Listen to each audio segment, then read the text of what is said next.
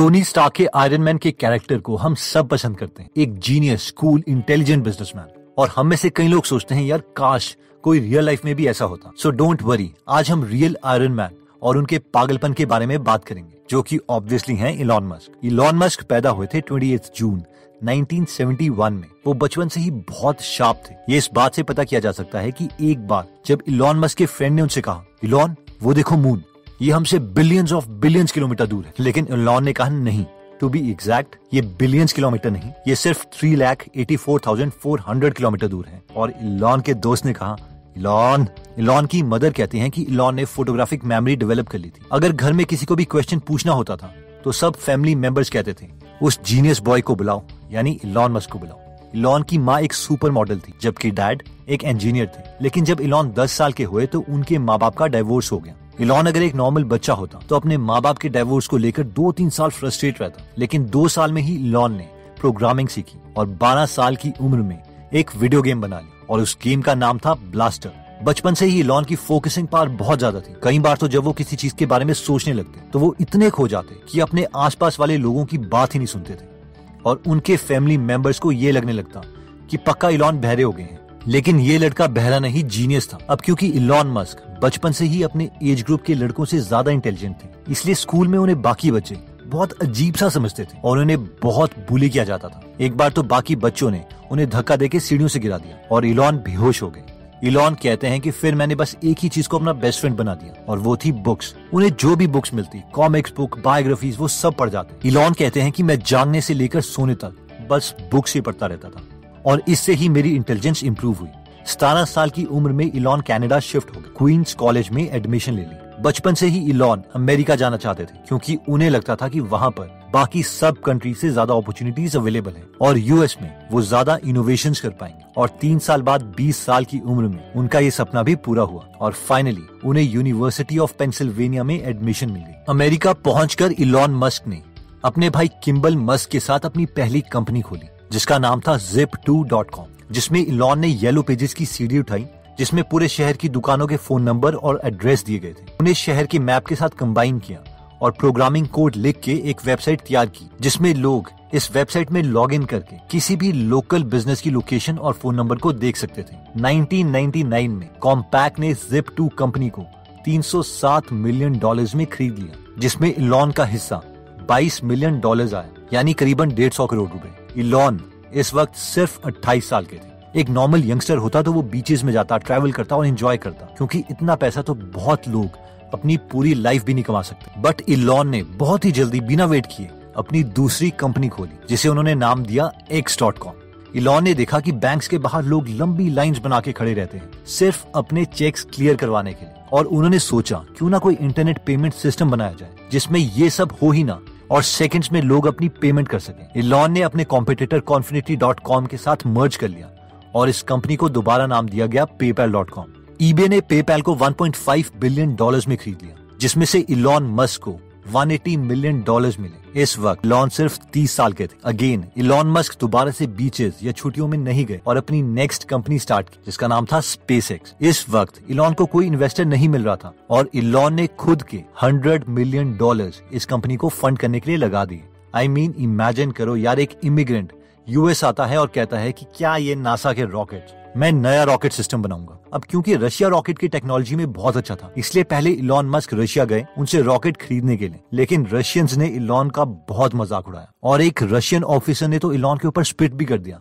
Elon वापस आए और दोबारा से बहुत सारी बुक्स पढ़ना स्टार्ट कर दी रॉकेट्स के बारे में। नेक्स्ट है सोलर सिटी। इलॉन को एक और चीज डिस्टर्ब करी थी कि क्यों हम फॉसिल फ्यूल्स को धरती से निकाल के कार्बन बना के दुनिया की फॉर्म में आसमान में छोड़ रहे हैं और पोल्यूशन क्रिएट कर रहे हैं। इलॉन ने अपने 2 कजन्स लिंडन और पीटर राइव को बुलाया और कहा कि अगर तुम सोलर पर काम करना चाहते हो तो मैं इन्वेस्ट करने के लिए तैयार हूँ, ये तुम्हारी कंपनी होगी, लेकिन मैं इस कंपनी का चेयरमैन बनूंगा। इलॉन के दोनों कजन्स ने इस प्रपोजल को एक्सेप्ट कर लिया और इस तरह से सोलर सिटी का जन्म हुआ। इलॉन ने कहा कि बस तुम्हें बेस्ट सोलर पैनल्स बनाने के लिए हर एक स्टेप को बाकी कॉम्पिटिटर्स के मुकाबले 10% बेटर बनाना है। अगर तुम ऐसा कर देते हो तो तुम सोलर टेक्नोलॉजी में वर्ल्ड में बेस्ट बन जाओगे, और एग्जैक्टली ऐसा ही हुआ।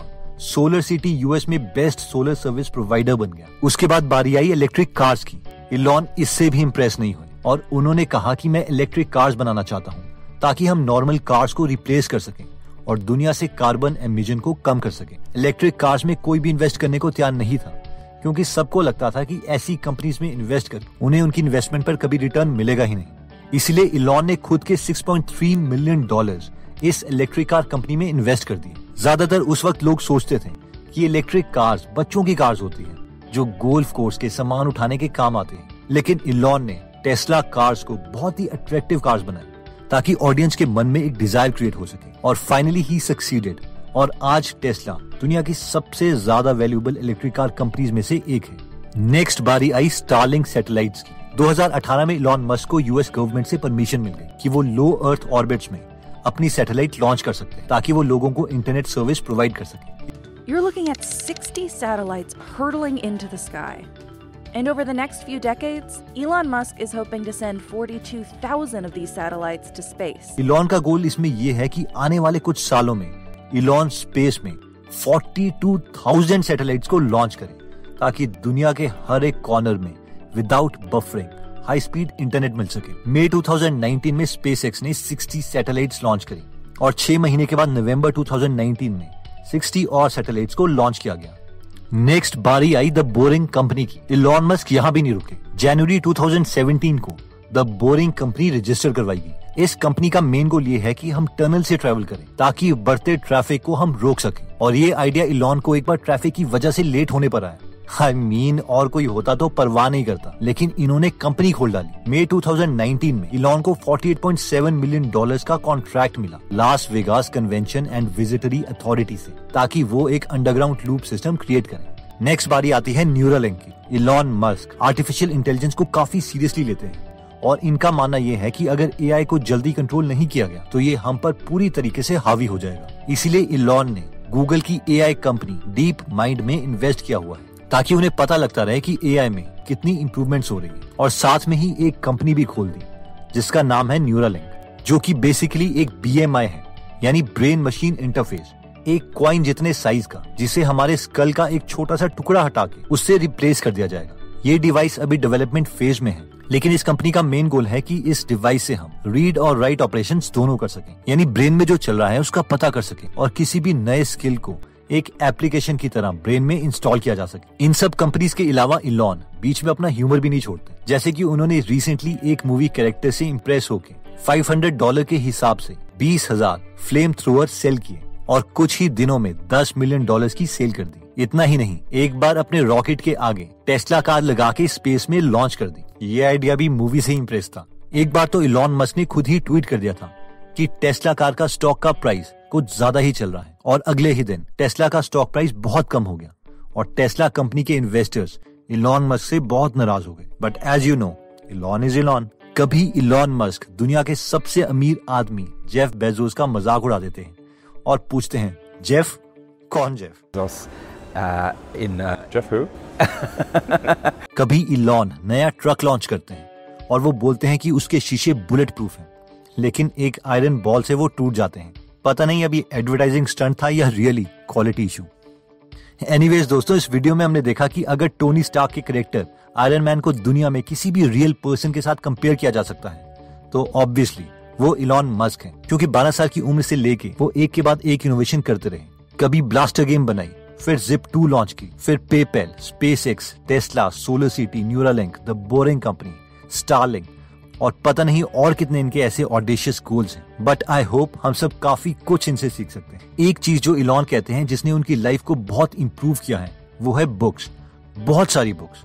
इलॉन कहते हैं कि उन्हें बायोग्राफी ज्यादा पसंद है क्योंकि हम औरों की लाइफ से बहुत कुछ सीख सकते हैं। Well, I think you learn a lot depending upon, you know, whose life you're reading about.